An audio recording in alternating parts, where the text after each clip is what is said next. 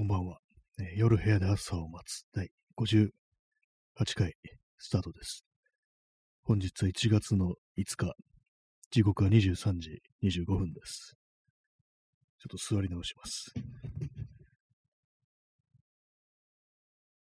えー東京は今日は晴れでしたね。えーイースタントコーヒーを飲みます。なんか今日はやけに静まり返って、周りがなんか静まり返って聞こえて、こう一人で喋ってるのが、急になんか、変に思えてきましたね。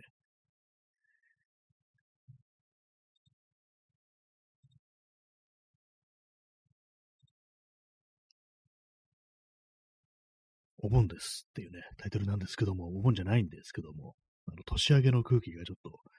嫌だなと思って、こう、お盆ということにしてしまいましたけども、まあ、まだ誰も来てないですけども、一人で喋っております。23時26分ですね。今日木曜日という、まあ、ことなんですけども、まあ、あの、1月5日ということで、なんかあんまこう、実感がない実感というか、なんていうか、こう、よくわかんなくなってきますね。こう年が明けると。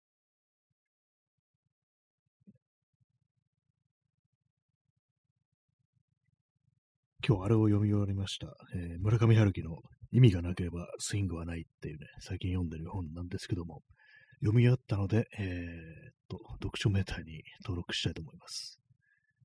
やってるんですけども、これ感想は書いてないんですよね、特にね。感想書いてないんですよ。書いた方がいいんですけどもね。まだまだ結構積んでありますね。なんか本当こう、読まなきゃいけない本が、あるんですけども、なかなかこう、最近、読むのが遅くなっちゃって、それが問題ですね。読めるは読めるんですけども、スピードがちょっとだいぶ遅くなったという感じです。そして誰もいないですね。開始2分44秒というところですけども、割に珍しいような気がしますね。こう人がいないというのは。でも他に積んである本は、そうですね。また村上春樹と、あと藤原信也ですね。まあ、いつものメンツというような、私にとってはそういう感じでございますね。あ、ハートありがとうございます。あの、3分ぐらい、あの、一人でこう喋ったという感じなんですけども、まあ、の、一人で喋っ喋るのはちょっと慣れてるんですけどもね、なんかいつもだったらもっと早く来る人が来るのになんかこういないとなると何かあったのかなみたいな、こうみんな死んで自分だけ生き残ってるのかなみたいな、そんなことをちょっと考えてしまいますね。あの本を積んでるという話でした。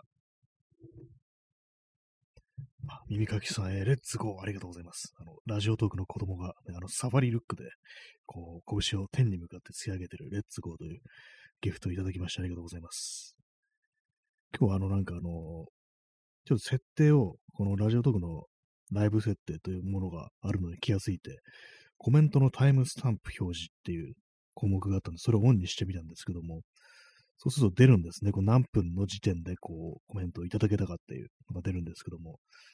まあこの放送ではそんな必要なさそうな感じではありますね。そんな厳密にこう何分にこうコメントいただいたっていう、特にはね、なくても大丈夫かなっていう感じなんですけども、あんまりこう、あれですね、このラジオトークの機能とか把握してなくて、なんで割と細かくあるんですよね。ちょっとなんかね、こう気がつくと少し変わってたりするなんてことがあります。ほんとなんかこのほんと毎日毎日やってるもんですから、ずっとなんか同じような感じで設定も変えずにっていう感じでこうやってるんで、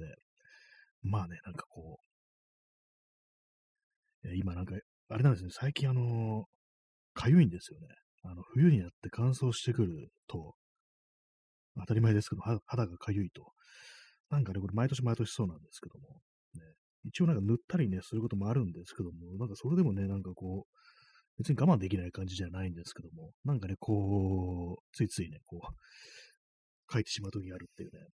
やっぱあの乾燥してるからあれなんですよね。あの、かさぶたみたいになる時があったりして、ちょっとなんかこう傷ついて、良くないんですけどもね。はい、ねまそんな、えーお盆のね、お盆の放送なんですけども、あの、年明けが嫌だということで、なんかこう、お盆にね、こう無理やりしてるというね、そういう感じでございます。お盆はお盆で、お盆の記憶ないですね、なんか去年の。何だったかな。お盆の記憶、まあ多分この放送やってたとは思うんですけども、あんまこう記憶にないですね。去年の記憶があんまないというのがね、ちょっとあったりしますね。はい。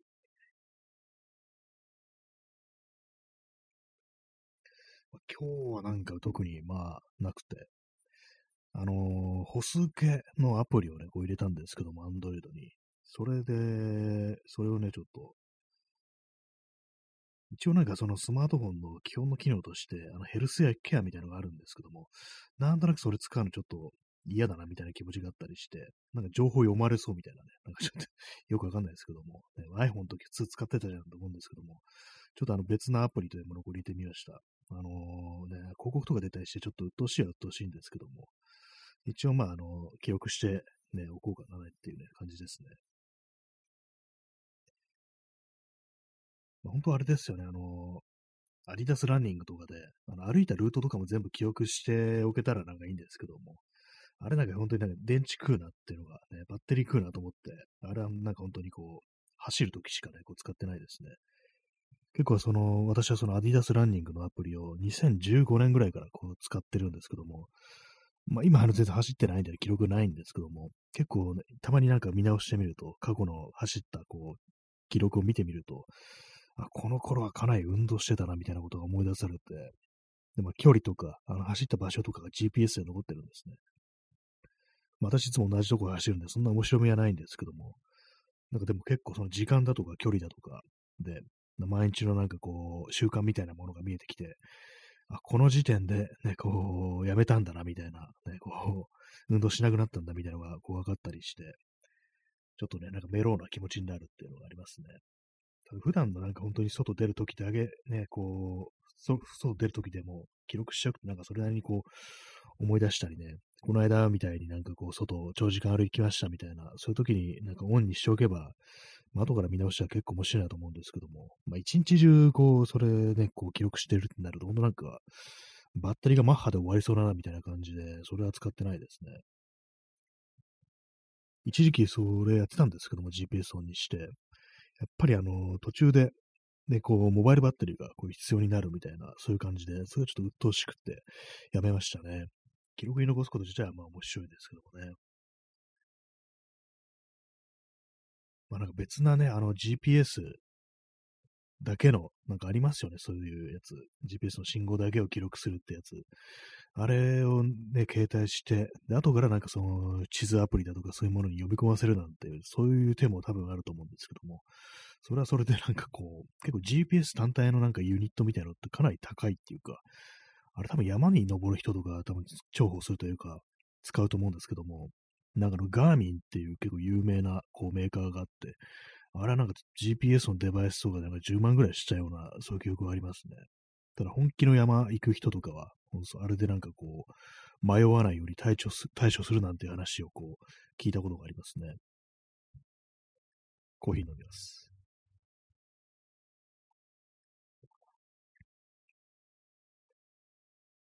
まあなんか、いつの間にか年が明けていたという、そういう感じなんですけども、去年のベスト的ななんかそういう話は確かしませんでしたね。まあ、何のベストだって感じなんですけども、まあ音楽だとか、ね、聞いた音楽だとか、こう見たね、こう映画だとか、読んだ本だとか、そういうやつっていうね、なんか一昨年ぐらいにやってる記憶があるんですけども、今年というか、去年はね、なんかやりませんでしたね。あんまりなんかこう、ね、そんな印象に残るというか、映画はそんなあんま見ませんでしたからね。半年ぐらい映画見なかったんですよね、去年去年は。去年の前半はなんか本当になんかそういう感じではなんかもう死んでて、全然なんかこう映画とか見れなかったなっていうのがこう、あったりして、本もあんまりまあ読んでないと思うんですよね、前半の方とかは。去年半分なんか結構無だったなみたいなことをね、今となっては思ったりします。まあ、ただ、まあ、悪いことばっかりではないと思うんですけども、去年やったことだとかね、まあ、そういう中でこう、まあ、いいものっていうね、いいことを探すっていうのもまあ大事だなということは思うんで、まあ今年ね、今年というかなんかこれからはね、もう少し大雑把にね、こういいことっていうのも少しはこう走って、こう、見つけていきたいなというふうに思いますね。まあ、ここ数日であった良かったことっていうのは、まあ、あの、あれですかね、あの、外、ね、長時間歩いたという、人と会って長時間結構歩いたというね、まあ、そんなところですね。そうですよね。あとは何かあったかな。まあ、あの、あれがいろいろできたと。あの、年、去年ね、あの年内にやるって言ってたことが、ちょっと割といろいろできたなんていうことがあったんで、まあ、それは去年ですけども、まあ、そういうところですね。あの、ジンですね、ジン。そう。あれはな、ネットプリントのジンを作ったんですけども、あれはあの、印刷の期限が7日までということで、あの、先ほど、ツイッターでセルフリツイートした感じなんですけども、あれのね、こう次のやつってのも、なるべく早く作りたいという感じですね。一応ネタみたいなのはあるんですけども、なんかやっぱりなんかこう、あれですね。都合のいいなんか区切りみたいなものがないとなかなかこう、ちょっと手をつけないって感じにまたなってしまいそうなんで、ね、ネタはまあ、ネタみたいなものはこうあるんで、なるべくこう、ちょっとやりたいなという感じですね。去年のやることリストっていうのを、まあ、その今年に持ち越してね、いこうかなというふうに思ってます。まあでもなんかね、こういろいろ、まだできてないですね。ギターの耳コピとかやってないですね、そういえばね。今年入ってからギター弾いてないんじゃないかみたいな。いや、弾いたかな。あの、この間なんかこの放送でなんかね、こう、つまびきましたね、そういえばね。あと去年やろ、やろうかななんつって忘れてたのかな、あのウェブカメラがあんのに使ってないっていうことで、それでなんかちょっと動画でも、動画というか、なんか手元で作業してる動画というか、まあ、配信みたいな、なんかそういうのやろうかな的なことを言ったんですけども、それ忘れてて、で、まあ昨日あの書き足しました、そのリストの中に。使おうかなって一回も使ってないんですよね。一時期なんかそう、ウェブカメラってものが、そのリモートうんぬんであれ、こう、あれなんですよね、こう、手に入らないみたいなことになって、私もあの、ノートパソコンがあるんで、そっちのはカメラついてるんで、基本なんかそういうビデオ通話みたいなのは、ノート、ノートパソコンの方でね、こうやってたんですけども、なんかやっぱこうめんどくさいなみたいな感じで、今使ってるデスクトップのパソコンでも、ウェブカメラあるといいだろうなっていう感じで買ったんですけども、なんだかんだ、まだね、こう使ってなくって、まあ置きっぱなしになってますね。まあ、せっかくなんていうかね、こうあるんで、使わなきゃという、そういう感じですね。コーヒーを飲みます。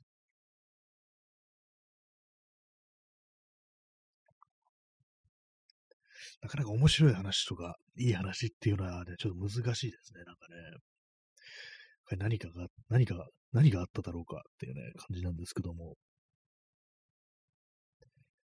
あの、今、あの、視界にあの、ワイヤレスイヤホンがこう入ってるんですけども、そうですね、去年買ってよかったもの、ね、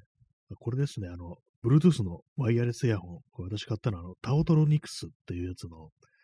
あの、左右独立型じゃなくって、あの繋がってるやつですね、ワイヤーで左右が。だからまあ、なくしにくいっていうね、こうメリットがあるんですけども、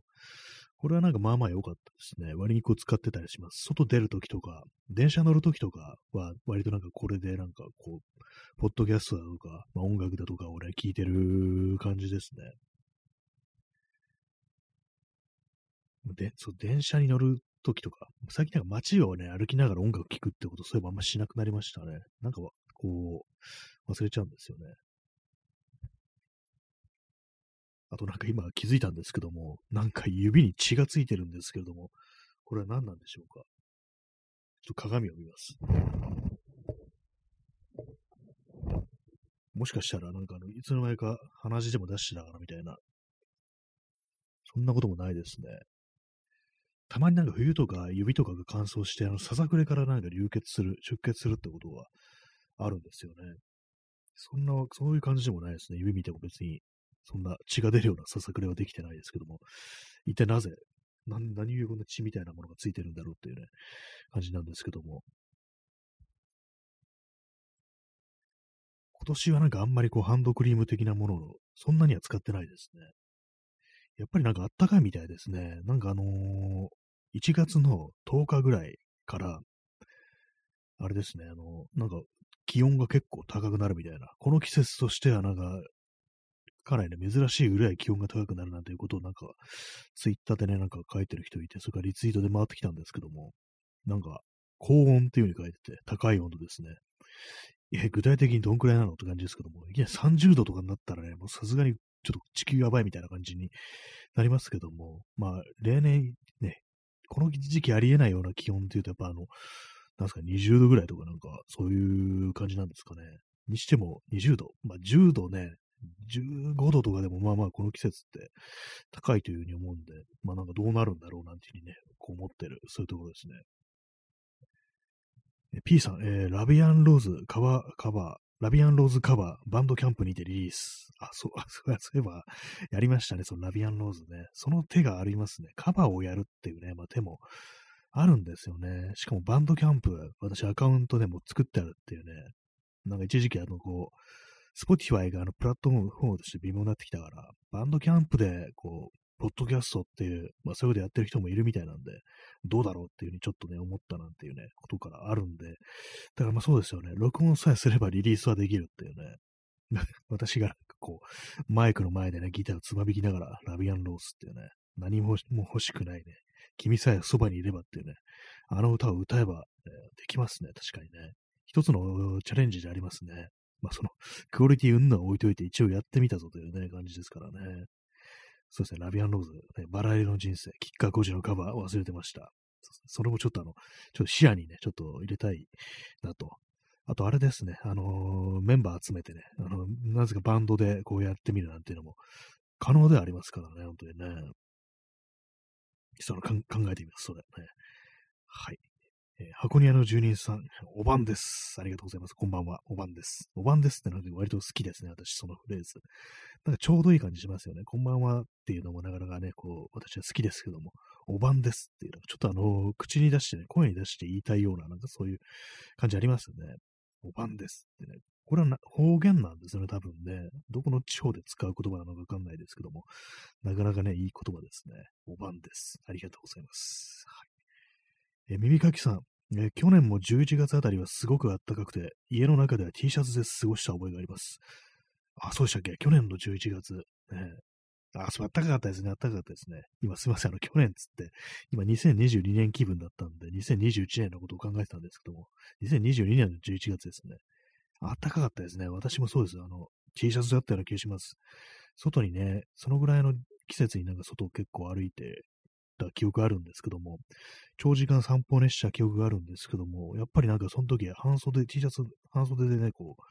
出て、うわ、なんかあったかいなっていうね、一応なんかこうジャケットとか持っていくんですけども、暑いもんだからずっとカバンの中にしまってて。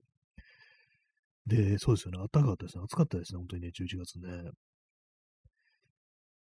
T シャツ、でも家の中では T シャツ、そんくらいでしたよね、本当にね。12月からなんかやっとなんかこう、冬らしくなってきたというね、そういう感じでしたね。やっぱおかしくなってますね。なんかね、本当にね。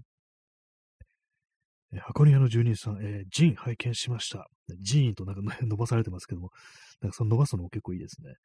拝見しました。えー、素敵でした。続刊をお待ちしています。ありがとうございます。すごい嬉しいです。こう読んでいただけたということでね。非常に私のあの書いたあのね、あの紙がね、よそで出力されて、ね、こう、実体化してるってことを考えると、なんかすごいな、なんていうね、ことをね、こう、思ったりします。ありがとうございます。そうですね、これ続刊、そうですね、行きたいですね、本当にね。まあ、最初のね、最初でこう、タイトルも決まってないというね、こともあり、まあ、あの、今回あの、カッコ、カッコというね、こうタイトルで、あの、ボリュームいくつというところも数字を入れずに、それもクワクラにして、皆様が好きに書き込んでください的な、あの、テストの回答用紙みたいな感じにしてあるんですけども、まあ、これ次がそうですね、名前ちょっと決めたいところではありますね。まあ、そんなあのこだこだわらずにというか、なんていうか、こうね、あんまりこう気合入れすぎると、なかなかまた思いつかなくなってくるんで、ね。まあ、箱庭の住人さん、あ、ジンでしたが、すみません。あ、そうです。ジン、ジンっていうか、ZIN と書いてジンと。要はマガジンのジンっていうね、なことらしいんですよね。だから多分ジンでね、ジンだと思います、おそらく。まあ、ジーンっていうなんかちょっとあの、あれかと思いました。なんかなんかそういう、こう、あるのかと思いました。そういう読み方もあるのかなって私は思ったんですけども、でもなんか全然大丈夫ですね。どうもどうもこういうのなんかジンっていう風にね、読むらしいんですよね。呼ぶらしいんですよね。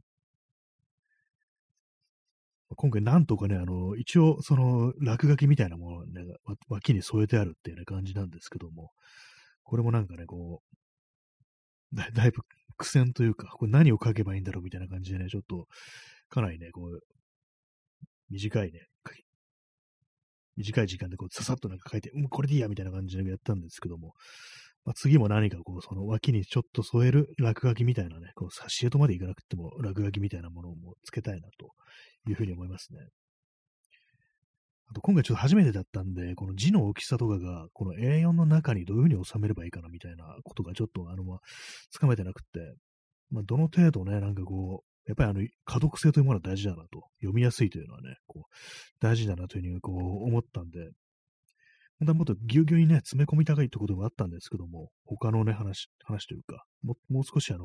書いてっていうことも思ったんですけども、まあ、今回、あの、その出力したことによって、まあ、だいぶね、これ読めるなというね、この、このぐらいの字の大きさで大丈夫だから、もう少しなんかこう、ね、情報量みたいなのを増やしたいなというふうな、そういうことをね、思ったりしております。なかなかこう、あれですね、あの、紙のなんかこう、ね、紙面というか、そういうもののデザインというのは結構難しいっていうね、そういうかこんな感じありますね。紙で出力するってこと、本当なんかなくなりましたからね。ハートレンダーありがとうございます。はい、これは続刊をこうやりたいという感じで。あと、これなんかやっててちょっと思ったのが、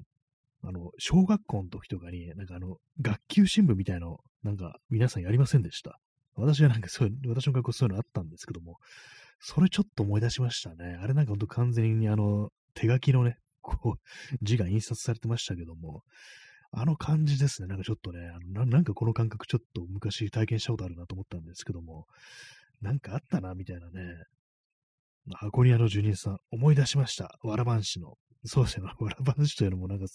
ありましたよね。なんかね、あの、謎の紙、謎の紙というか、あのね、独特なあの、質感を持ったわらばんしというやつね、学校でしか、であんまこう見ないような紙。そうですね。なんかね、ありましたよね。ああいうのね。あの感じをね、ちょっと思い出すんで、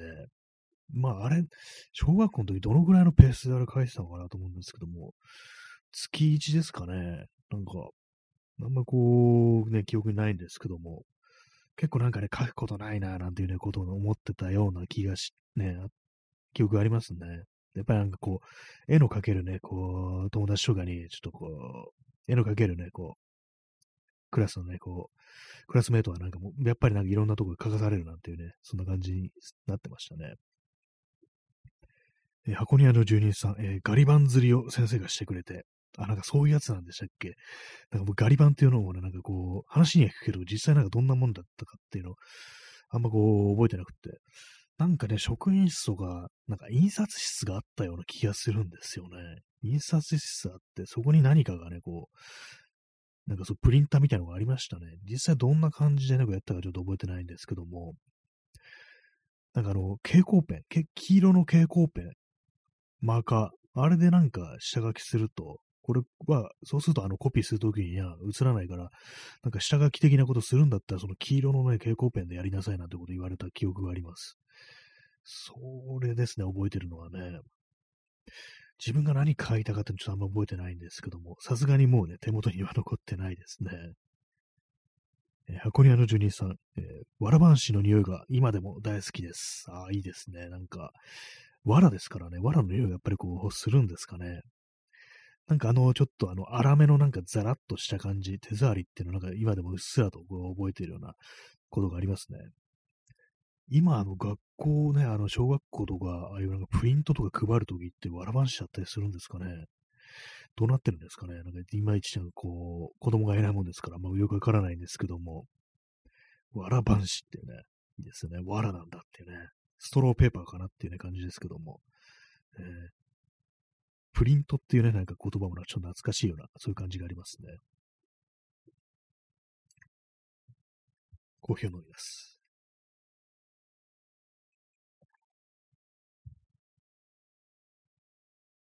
まあでも本当なんか学級新聞何を書いたか全然こう覚えてないですね。なんでそう印刷室があったことだけを覚えているという感じで、あとですね、あと、まあこれ新聞じゃないかもしれないですけども、なんか社会の時間だったと思うんですけども、あの住んでる街の商店街みたいなところにどんなお店があるかみたいなね、もうなんかこう、ね、実際外行って調べて、なんかあの、書いて、地図みたいの書くなんてのをやった記憶があって、で、なんならそのお店の人になんかこういろいろインタビュー的なことをなんかやったような気がね、ちょっとするんですよね。あ、耳かきさん延長してありがとうございます。危ないとこでした。忘れるとこでした。ね、ありがとうございます。延長させていただきます。はい。えそして延長チケットありがとうございます。ね、まだ124枚もあるって感じで、すごくね、あの、心強いというところですね。延長し放題、そんな放送でやっておりまいりました。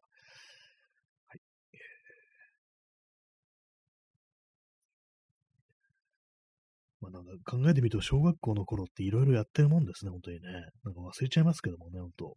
学級新聞のことなんて本当今の今まで本当忘れてましたもんね。作文的なやつが私は本当にこう苦手だった話をこう何度もしてるんですけども、特にあの、小学校低学年の時とかなんか本当になんかあの、書かないで、なんかね、こう、宿題とかばっくれてましたもんね、なんかね。もう少しあの、なんか高学年とかになるとね、まあ、やっぱあの、でっち上げる術みたいなものをね、こう、覚えて、一応は出すことができてるって感じですけども、なんですかね、あの、作文のあの、言うことない感想なんて特にないみたいな、そういうの、ああいうの、ね、やってて、やってると、まあ、最初の頃は書くことないよっていう風にね、なんか先生に言ってね、そんなこと言わずに書きなさいなんて言われるもんですけども、だんだんとね、やっぱ高学年になっていくと、なんかこう、大人の求めるようなことを書くっていうね、なんかそういう風な感じに、ちょっとね、あのー、なりますよね。私はちょっとそんな感じになってましたね。なんかちょっと正しそうなことをちょっと書くみたいな、そういうことがあるんで、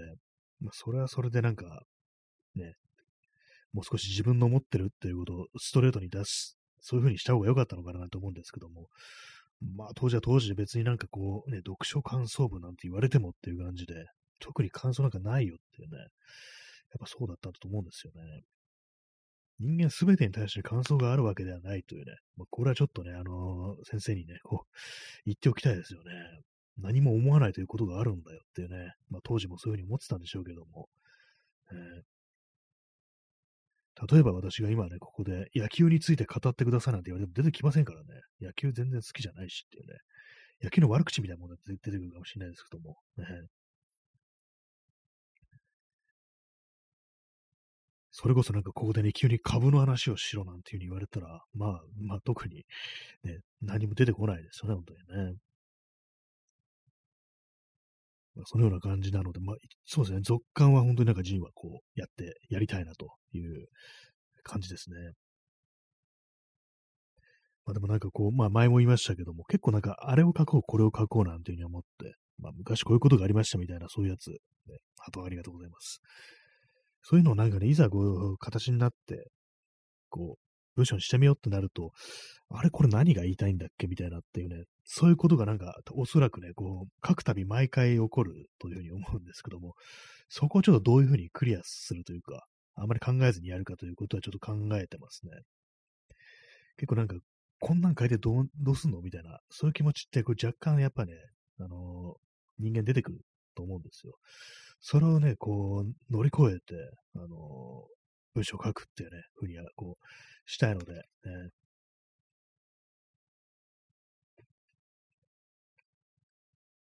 まあ、やっぱなんかこう思うんですけども、いろいろ今なんかネタみたいなのがね、書いてあるんですけども、これで結構なペースで、まあやってったとしたら、それこそ2週間に1回とかでやっていったとしたら、結構なんか早いうちに枯渇しそうだなみたいなことを思ってますね。やっぱなんかこう、あれなんですよね、こう、年を経るにつれて大人になるとやっぱなんか新しいことが起きないっていう、そういうことをね、なんかちょっと思ったりするんで、だからこう、そのうちなんかいつの間にかあの創作になっていったりしてみたいな、ね、短編小説みたいになるんじゃないかみたいな、もしあの、ずっとやっていくとしたらってね、そういうことを考えたりしますね。あんまそういう創作しようなんて私全然思ったことないですけども、お話とかを。ないんですよね、本当にね。私本は、自分で本はね、こう読むんですけども、なんか小説的なものを自分で書いてみたいというふうに思ったことがこう、全然なくって、その手の欲求がないんですよね。フィクションというものに対する、本当にあったことだとか、なんかこうね、短いエッセイみたいなものとかだったら、まあ、あるんです。なんか書いてみたいな気持ちはあるんですけども、お話というものを自分で書いてみたいっていう、そういうのが、そういう気持ちなんか、そういえば、こう、ないですね。私自身もなんか小説というね、ものを、そこまでこう、なんかね、こう、ちゃんと読むタイプっていうか、たくさん読むかっていうと、まあそうでもないんですよね。P さん、えー、現実と創作の区別がつかなくなっていく。そうなっていくかもしれないですね。確かにね。結構なんかこう、あれですよね。なんか、実際なんか小説家ですっていう風に言ってる人も結構なんか現実からなんか現実を少しあの、ちょっとひねって創作っぽくすることってまああるんじゃないかみたいなことを私はなんかこう、最近思うようになってて、全くのなんか空想みたいなものよ。っていうのはなんかあんまりこう、こう、ね、まあ内容によりますけども、現実的な内容のね、こう小説だったら、こう、ね、あんまないんじゃないかみたいな思いますね。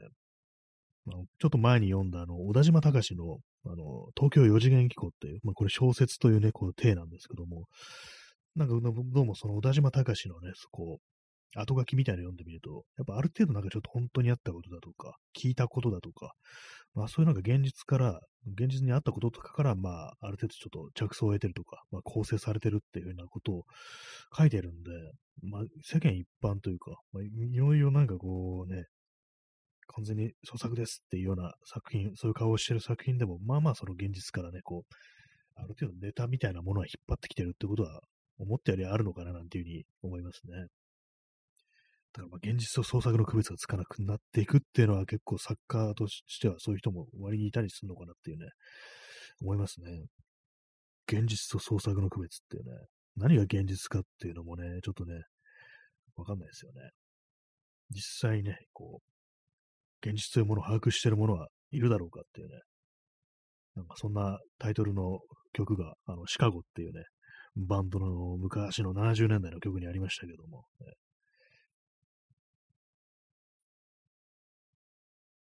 現実と創作。はい。はい。ってよくわかんない感じですけども。えー、P さん、えー、心臓は銃撃されて死んだという 創作。そうですね。こう、もう一日一安倍心臓みたいな感じになってますけども、ね、この、そう、どうもね、あの、なんかね、なんかちょっとおかしいんですよね。安倍さんがなんか死んだとか言ってるような連中がいて、ふざけんなよ、生きてるよっていうね、思うんですけども、俺の隣に寝てるよ的なね、感じではないですけども、ね、死んでないよっていうふうに私はこう、思ってませんね。死にましたね。はい。っていうね。そうなんですよね。死んだ、死んだっていうね。まあでも世の中にはなんかあれが嘘だと思って、嘘思いたいなんてね、そういう人もいるんでしょうね。え耳かきさん、えー、ツイッターエッセイ漫画は逆に現実的に起きてないことを起きたかのように書きがち。ああ、ツイッターのね、こうエッセイの漫画、ね、確かに、これ創作じゃないかね、みたいなってのは、まあまあちょっとね、あのー、ありますね。そんなうまいことを、ね、こんな面白いこと起こるかな、みたいなのは、まあありますよね、確かにね。どうなんですかね、ああいうのね。やっぱりなんかこう、すごい受けるから、どんどんどんどんなんかこう、そういうネタみたいな感じで、こう、書いちゃうっていうね。それありそうですよね。それだんだんだんだん自分の声を騙していくみたいな感じになるっていうのは、まあ、ちょっとあるのかなと思うんですけども。私ね、私がこの放送とかで喋ってることとかで、あれなんですよ。やっぱりちょっとあの、まあ、すに、そんまね、ストレートに語るとちょっとあの、これ、本人聞いてたらあれだな、みたいな感じのね、時は、まあ聞いてないんですけども、その昔の友達とかね、まあそういうね、ことは、ちょっと変えたりはしますよね。少しだけっていうね。まあ、全然まあ、その差し付けないようなようなね、こうレベルですけども、ディテールをなんかちょっとだけ変えるみたいなことは、まあ、して喋ることはあるんですけども、まあ、全くの嘘みたいなのは、こう、現実で起きてないっていうことは、まあ、語ってはないと思いますね。まあ、あの、今日のお盆ですっていうね、タイトルは嘘なんですけども、まあ、そういう、そういうものしかないと思います。多分ね、多分。ちょっと自信なくなってきました。自信なくなってきました、きましたけども、そうですね、ツイッターエッセイ漫画ね、結構いろんなのありますけども、ね、こう、やっぱりあまりにもたくさんなんかこうね、そういうツイッターエッセ漫画みたいなのがこう確立されてくると、やっぱりちょっと縮小気味だっていう人もまあ、いるのかなというふうに思ったりしますね。まあでも一時期に比べたらやっぱりなんかそんなにはこう、そういうエッセイ漫画みたいなもの流れてこなくなったような、そういう気がしますね。まあ、今なんかちらっとそういうの流れてくるのって、今流れてくる、ま、漫画あれですよね。ちいかわとか ですからね。ああいう、ああいうのしかなくって、その手のエッセ漫画的なものは、まあまあ、そんなには出てこないなという感じですね。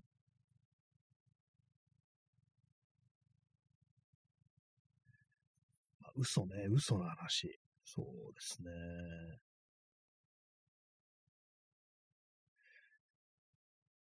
まあ、そういうなんかちょっとリアルというか、本当にあったことから結構、その、いろいろ得てるのかなみたいな話っていうので思い出すのが、あの、アービン・エルシュっていうね、作家の、あれです、あの、トレインスポッティングの、ね、こう原作です、書いた人ですね。あの、アービン・エルシュとかのね、あの、そういう読んだりして、それこそドラッグ中毒のね、こう、人たちがいっぱい出てくるような、そういうのを見ると、なんかああいうのが、これ小説だけど結構本当のこと書いてあるんだろうみたいな、ねみたいなね、そういうことは割とこう、思ったりしますね。割とヤバめな話とか、実際になんか起こって大変だったりしたことあったんだろうな、みたいなことをね、思ったりするんですけども、逆にこれ、こういうのなんかこう現実で、こんなこと現実で起こってほしくないみたいなことが割と書いて、こう、あったりするけど、逆にひどいことほど、これはね、現実から着想を得てるんじゃないかみたいなね、ちょっとそんなこと思ったりして、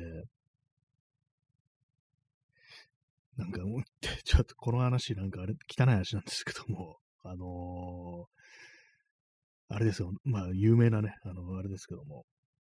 映画でもありましたけどもトレイスポッティングの、あの、彼女の家にこう泊まりに行って。で、あの、ベッドでうんこ漏らすっていうね、これなんか本当にあったんじゃないかみたいなことって、それ見 たときに思ったりして、なんかね、そのアービー・メルシの小説ってたまにあるのが、なんか、うんこネタがたまにあるんですよね。あれなんか、これ本当にあったら嫌だな、みたいな。でもこんなんね、急になんかこういうの挿入してくるってことは、これリアルでやったんじゃないかな、みたいな、そういうことちょっと思ったりして、ね、なんかきついな、この足みたいな思う時ありますね。そう。うんこが絡んでくると、まあまあ、これね、こう、逆になんかリアリティ感じるみたいな、なんかそういうのがね、私にはありますね。P さん、えー、江戸城市には10スーパーミュータント脳は住んでないというフィクション。これも、風もう、わかんない人には何を言ってるかわかんないですけども、これだいぶね、こう、前、前の放送ですよね。まずね、その、江戸城、江戸城、まあ、東京にね、江戸城というものがかつてあったと。江戸ですね。江戸時代にあったと。で、まあ、そこにあの、天皇がね、こう住んでいたと。で、スーパーミュータントってなんだよって感じでね。これ自分でももう、お前は何言ってるかわかんないんですけども、スーパーミュータントっていうね、単語がたまに放送出て、この放送出てきますけども、あのーアメリカのね、あの核戦争後のアメリカを舞台にした RPG で、フォールアウトというね、これシリーズ結構何作も出てるというね、有名な作品なんですけども、その中に緑色の巨人、あれです、あの、マーベルのね、あの、超人ハルクみたいな、こう、マッチョ、巨人が出てくるんですけども、結構その、理性を失っててね、こう人間を襲って、ね、人食いのね、こうミュータントがいるんですけども、なんなんかこう、その、ね、あれよくわかんないんですけども、な、なぜか、その、スーパーミュートとミュータントを化した天皇というね、ネタが、この放送ではたまに登場するんですよね。もはや最初なんでそんなことを言い始めたかわからないんですけども、すいません。気になるという方がいたら、ね、あの、そのね、フォールアウトシーズをやってみてくださいという、そうとしか言いようがねえという話ですね。もう完全に何を言ってるのかという感じですけどもね。江戸江戸城にはまあそういうものはもういないですからね。江戸城自体がないですからね。あの下の部分しかね、残ってないというね、この間行きましたけども、ね、あの皇居の周りね、ありませんでしたよ、土壌ね。あの天皇もいませんでしたのでね。まあ、それはフィクション、丸は、これは創作です、完全に。この創作は結構するし、ね、なんか、ね、新安倍蔵さんというね、謎のなんかあの、元政治家の、ね、人と宇宙を漂流してるっていうね、謎のラジオドラマみたいなのもね、こう、そういう案がありましたけども、それもあの本人モデルになった人がお亡くなりになったので、ね、それもあの、無期限でね、こう、延期という感じになっているというね、そんな放送でございます。はい。まあ、様々な、こう、フィクションがね、こう、ありますね。昔、あの、私のツイッターの相互の人で、もう、ツイッターもね、全然こう、タイムラインに現れなくなってしまったんですけども、その人のよくたまに顔を描くね、こう、ネタで、ビッグファッキンフィクションっていうね、なんかそういうネタがあって、具体的に何を意味してるのかちょっと謎なんですけども、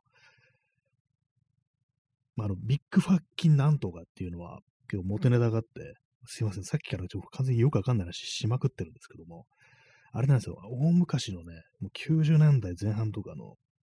あの、洋芸ですよね、ビデオゲームですよね。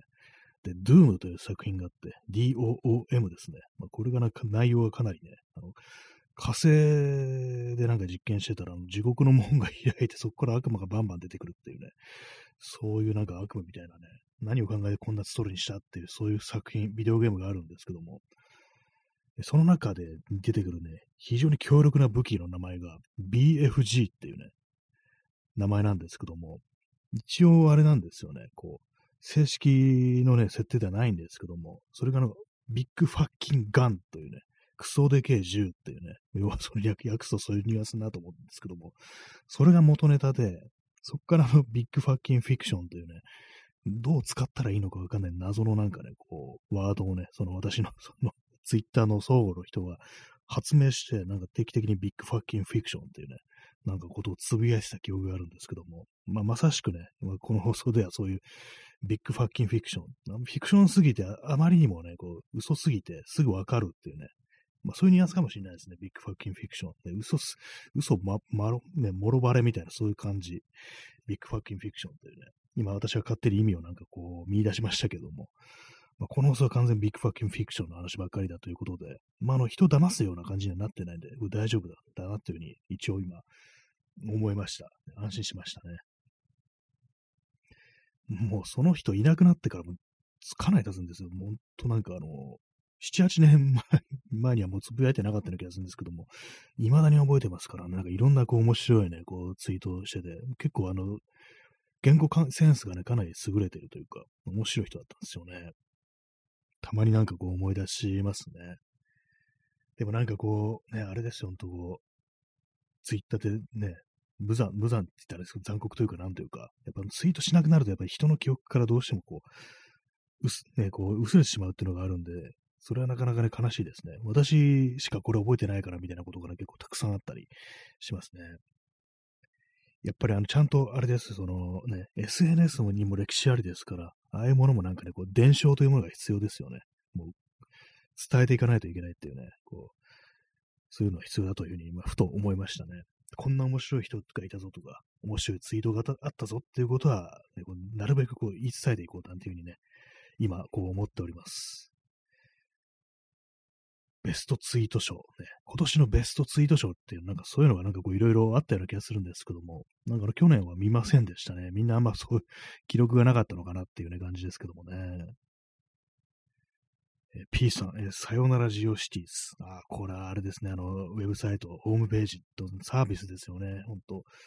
あれね、あの、ジオシティーズっていうね、ホームページのスペースが、こう、サービス使用したことによって、すごい数の、その、ね、いわゆるホームページ、ね、手作りのホームページみたいなものがね、こう失われたっていうね、いろんな知識がね、だーっとなんか消え去ってしまったっていうことがあったりするんで、ね、本当になんか私の見てる、ね、こう見てたようなね、ページもなんか結構消えたりしたんで、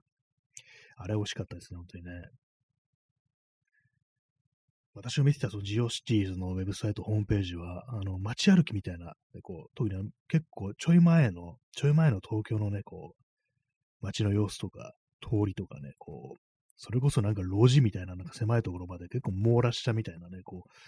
そういうようなね、こう、ホームページがあったんですけども、ね、それがなかなかこう、ね、惜しかったですね。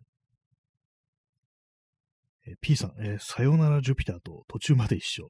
あさよ、さよならが同じと。さよならジュピターって何でしたっけ？今なんかピーター・フォンダの映画かなと思ったんですけども、あれは大丈夫？マイフレンドですね。全然違いますね。さよならジュピターってなんかあの、なんか名前だけは知ってないですけども、何だったかね、こう思い出せないですよ。さよならジュピター。木星ですよね。あ、映画ですね。映画、映画ですね。SF 映画ですね。なんか結構、このさようならジュピターって名前がなんかいろんなものとなんか結構ごっちゃになっててね、よくわからなくなるんですよね。あ、小松左京原作で、監督も小松左京、左京なんですね。この人、映画監督ってやってたんですね。これは、えー、三浦友和がこう主演の、ね、こう、ものらしいですね。どういうストーリーなんでしょうか？ちょっと今見てるんですけども。まあ、ジュピターだからまあ、木星に行くんだろうな、みたいな、ね、ことですね。ああれですね。まあ、あの、要は、え、さらって言うと、こう、人類の危機の、こう、ために、ね、危機をね、こう、救うために、こう、なんか宇宙行って、木星行ってなんかやるってね、とも、そういうことらしいです。なんかあのね、さっきあのトレインスポッティングの話しましたけども、あの、ダニー・ボイル、ね、映画版のトレインスポッティングの映画の監督ですけども、ダニー・ボイルの映画で、なんか、サンシャイン2049でしたっけ ?2054 でしたっけ ?48 でしたっけ？かなりいい加減ですけども、そういうのがあって、でそれがなんかの日本映画の、続編に当たるなんて話を聞いたんですけども、もしかしたらこれ、さよならジュピターだったりしますかね？しないか？しないっぽいですね。でもなんかそのサンシャイン2049だったかなんだかが、その日本の SF 映画の続編だなんて話をちょっと聞いたり、こう、どっかでしたような気がするんですよね。まあ、ま私もこのさよならジュピターそうですね、見たことないですね。三浦友和、ね、ディアンヌ・ダンジェリーという人が、ね、こう、主人公の恋人役でこう、出てきますね。小野みゆきも出てきますね。えー、P さん、えー、さよならジュピターとアルマゲドン一緒。まあストーリー的に、まあ、まあ、なるほど。なんだちょっともう、だいたいなんか分かってる気がします。ま、アルマゲドン見てないですけども、私。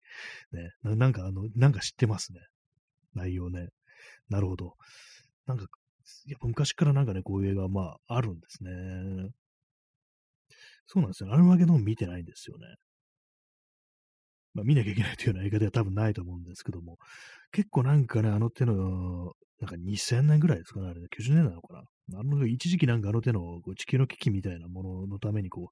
う、宇宙に行ってどうこうするっていう映画がなんかこう、いくつかあったようなこう気がしたりしますね。なんだったかあの、ディープインパクトって映画があって、それは私なんか、なんかで見ましたね、それはね。なんかっていうか、あの、普通にテレビだったか、DVD だったかで見たんですけども、なんかそ、その辺となんか割とごっちゃになるようなね、ところがありますね。まあ、結構まあ、このタイプのね、こう、ね、たくさんありますよね、SF 映画はね。さよならジュピターですね。1984年ですね。84年の映画ですね。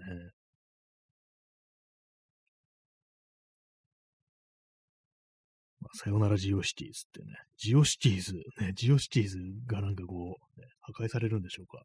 まあ、実際破壊されてしまいましたけども、ね、まあそういうなんかこう、ウェブ上のサービス、本当なんかあの寿命短いよなっていうふうに思いますね。なんかね、場所がなくなっちゃうっていうね。場所がなくなると本当にまあその実体がないもんですから、まあ、あたり残らないっていうね、まあ、せいぜいローカルにね、こう見た人が自分のローカルにね、保存しとくぐらいのことしかないんでね、まあなんか本当に難しいというか、なんというか、こうね、残らないもんだなと思いますね、本当にね。私さっきあの、そう自分のパソコンのブラウザのブックマークの整理みたいなことやってて、で、こう結構ね、あの、私写真を撮るものですから、写真家のね、こういろんな写真家さんのホームページみたいなものをこうブックマークしてあるんですけども、それをなんか結構ね、こう、いろいろ見てったら、まあまあの数消えてるんですよね。結構ね、なんかこう、ドメインとかなんだかも執行してるだとか、まあね、こうあったりとか、まあ、まあ、とにかくなくなってるね、こう、ウェブサイト、ね、多かったりして、まあ、なん、なんですかね、あれも、まあ、もう一家別にそんなにこう、見る人もいないし、みたいな感じでやめるのかもしれないですけども、やっぱりなんかあの、ね、そういう、で、ウェブ上になんかスペースみたいなものって、まあなんかこう創作する人からしたら、あった方がいいんじゃないかなと私は思うんですけども、まあ例えばあの展示とかこう見に行って、あなんかいいなと思って、他にどんなのをね、どんな作品があるんだろうってなった時に、やっぱりなんかこう、自分のウェブサイトみたいなの持ってると、ね、いいんじゃないかなと思うんですけどもね。ままあまあのね、ほんとなんかこう、まあ、半分とはいかないですけども、ね、結構なくなってるなっていうふうにね、思いますね。まあ、特になんかあの、ね、あれですからね、お金払ってやってると、なんかこう、ね、ドメインとかもそうですけども、あれ、振り込み遅れるとけ、ね、あのー、切れちゃいますからね、なんかね、ちょっとある程度経っちゃうと。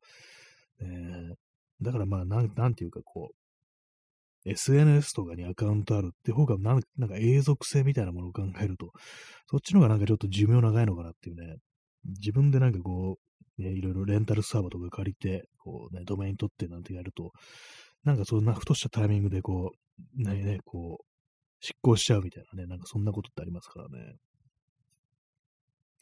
私もなんかそうインターネット上のスペースみたいなものは、一応なんか自分のね、こう名前であのドメイン取って、ね、こう、確保してあるんですけども、まあでもなんかあんまりこうね、こう有効活用できてなくって、たまになんか人と会ってね、これ、こういうページあってこうでっていうね、感じでこう、見てもらって、で、まああれですね、なんかこう、そ、そこからなんかこう、いろんなところリンクして、インスタ見てもらうとか、ツイッター見てもらうとか、まだまだこのラジオとかで、ね、こう、聞いていただくとなんかそんな感じになりますけども、まあでも一個あればまあなんかこういいのかなみたいなね、それこそツイッターだったら、もうツイッターに全部載せときゃいいみたいなね、まあそういう考え方もまああるよなとは思うんですけども、でも私がまあ古い人間なのかもしれないですね。やっぱりなんかこう、その、本部的なね、こうヘッドクォーター、ね、HQ ってやつですね。HQ よくわかんないですけども、なんか拠点みたいなものがやっぱないといけないというか、なんかそういうものがある方がなんかロマンがあるみたいなね、そういう感じっていうのがまあ、こう、ありますね、未だにね。まあ、本当なんか結構ね、結構消えちゃってるんだなというね、思いましたね。写真家、ね。こう結構なんか、ね、こういろいろ見直してて、で、消し、消すことになりましたね。もう、これはもうリンク切れだっていう感じで。まあ、なかなかこう、そのね、作家、写真家というね、人と、人は、そこまでなんかウェブというか、そう自分のなんかスペースみたいなものにこう、力を入れてる人ってのはそんなにいないようなこう感覚がありますね。まあでも写真ってなんか結構あのプリントがなんか、プリントがね、なんか非常にやっぱりこう、インパクトあるというか、プリントしてこそっていう考え方があるんで、やっぱなんか画面で完結するようなものっていうものにね、こう、そこまで力を込めるのもっていう感覚はなんかもしかしたらあるのかなというふうなふうには思うんですけども、まあ私もなんかね、こう、やっぱ実態があるのいいの、いいよなっていうふうに思いますからね。まあ今回ジンもね、そう実態という形をね、取ることになりましたけども、やっぱりね、あのー、フィジカルがあるっていうんですかね、こういうのね、ね違いますよね、やっぱりね。え、三かきさん、えー、ローカルな個人ホームページで、今でも活発に BBS が動いているのを見ると感動を覚えます。たまにありますね、なんかね、こう、さすがにこのね、あれね、こう、感じ、もう誰もね、掲示板いないでしょと思ったら、普通になんかね、結構動いてたりするなんて見ると、お、生きとったんかみたいな感じで結構ね、感動しますね、ああいうのね。もうバリバリのなんかね、こう、もう9なんならもう90年代末みたいな、そんな感じのこう、ホームページっていうのでも、ね、これはもう更新してないでしょってなったら、ね、見てたら、2022年11月とかね、最後の更新になってて、あ、全然これ現役じゃんみたいな感じでね、思うと結構感動しますね。こう、何なんですかね、あれね。すごいなんかやっぱ続けてるっていうのがすごいなっていうのがあったりして、なんかやっぱりなんかこう、変わらずにあるね、こう、変わらずにいてくれるものがね、なんか存在するっていうだけで、なんか感動するというか、ちょっとね、あの、嬉しくなるっていうね、そういう気持ちってやっぱりこうありますね。変わらないものっていうのも大事だよなというふうにね、こう、思いますね。人間やっぱりあの、拠点っていうものがね、こう必要なんじゃないかなというね、ことはやっぱりこう、思いますね。あ、P さん、おしるこ、ありがとうございます。餅が入ってますね。いいですね。餅なんか今年そんな食べてないですね。今日はちょっと食べたんですけども、餅には一個だけ餅食べて、で、それもなんかあのー、海苔用意するのめんどくさくって、あの、醤油つけただけっていうね、感じ、醤油とね、青のりちょっと振って食べたんですけども、今年はなんかあんまりこう餅って感じがしなくて、で、まだね、あの1月のね、まあ日付変わるには6日ですけども、なんかもう早速なんかもう終わりっていうね、なんか感じしますよね。なんかその年明け終わりみたいな感じね。ねなんかこう、えー、右かきさん、えー、ネットは変化の速度が異常に速いから、なおさら変化のしない感じに感動するのかもしれません。あ、そうですね。本当なんかすぐにね、こう、さっと流れていってね、こう変わっちゃうっていう、昨日まであったものがもうなくなってるなんていうね、それはちょっと極端ですけども。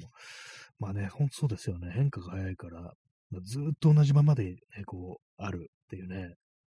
ちょっと感動しますよね、やっぱりね。自分でもなんかそういう場所みたいなものはね、こう、キープしておいた方がいいっていうね、感じにちょっと思ったりしますね。まあ、私、私なんか本当になんかあの、こう、ドメインとか取ってるけど、まあ、大したね、大した情報がこうないというね、感じなんで、あれもなんか本当ずっとなんか、こう、なんとかしようっていうね、こう思ったりしてるんですけども、なかなかうまいことをね、なんかこう、いかないですね。どんな感じでこう、やっぱそう SNS ずれしてるというか、やっぱなんか双方向というか、なんというかね、そういうものにちょっと慣れちゃってしまってるんで、自分が一方的になんかいろんな情報だとかそういうものを置いておくということに、ね、ちょっとあんま慣れてないっていうか、昔はやってたんですけども、うちょっと、なんかね、ちょっと変わっちゃいましたね、感覚ってものがね、SNS 以降でね。え P さん、えさっさばありがとうございます。そして30分延長チケットもありがとうございます。いいですね。正月に見る札束はいいもんですね、本当にね。まあ、いつ見てもいいですけども、ね、先月124枚の延長チケットということで、ね、こうありがとうございます。はい。まあでも自分がそういうなんかこう、いわゆるホームページみたいなものを、人のホームページみたいなものを見る機会っていうのは、やっぱりね、なないですね。なんか本当の昔はね、あの定期的に巡回するみたいな、そういうことってあのあったと思うんですけども、今なんかそんな感じでね、こう、巡ってるなんかね、こう、ホームページってもの、ないですね、本当にね。ブログとかですらね、なんかほとんどなんかこう、なくなっちゃいましたからね、本当にね。今本当なんかあれです、ツイッター、インスタ、ね、なんかそんな感じになってしまってますね、本当にね。まあ、マストドンっての、もうたまに私はなんかこう見たりします。私はあの、こう、一応アカウント持ってるんですけども、あの、動画するとやっぱこう、忘れちゃいますね。なんかね、それ、アカウントあるってことね。ツイッターがこう、あかんようになったらあっちでっていうね、感じで、まあずっとキープはしてたんですけども、まあ今あのイーロンマスクになって以来、なんだこれはみたいな感じのことが結構あったんで、まああっちでなんかね、本当にいろいろなんか書いたりしてもいいんですけども、ね、本当なんかいくつもいくつもそういうなんかアカウントみたいなね、のがあったりするけど、なんかどれもなんかね、こう結構中途半端になってますね。定期的にまあなんか一応やってるっていうのはなんかインスタぐらいかなという感じですね。まあ、ツイッターではこう、あれですからね、あの、泣き声、泣き声しかね、こう発してないみたいな、そういう感じなんですけどもね。そう。まあ、あとこれですね。あの、このラジオトークとかね、そう、音声コンテンツですね。これはまあまあ、こうやってるなという感じで、今のなんかこう、ベースみたいなのってここかなと思いますんで、ラジオトークというのがね、音声コンテンツが今私のなんかこう、一番のこう、ベースみたいなところにあると、拠点みたいな感じになってんのかなというふうに思いますね。はいね、まあ、そんな感じのね、こう、お盆をね、迎えてるんですけども、ね、でも10日あたりからなんか東京は気温が上がるみたいな感じで、そっから急に夏になったらどうしようっていう、ね、本当にお盆来るぞ、これじゃっていうね、感じでね、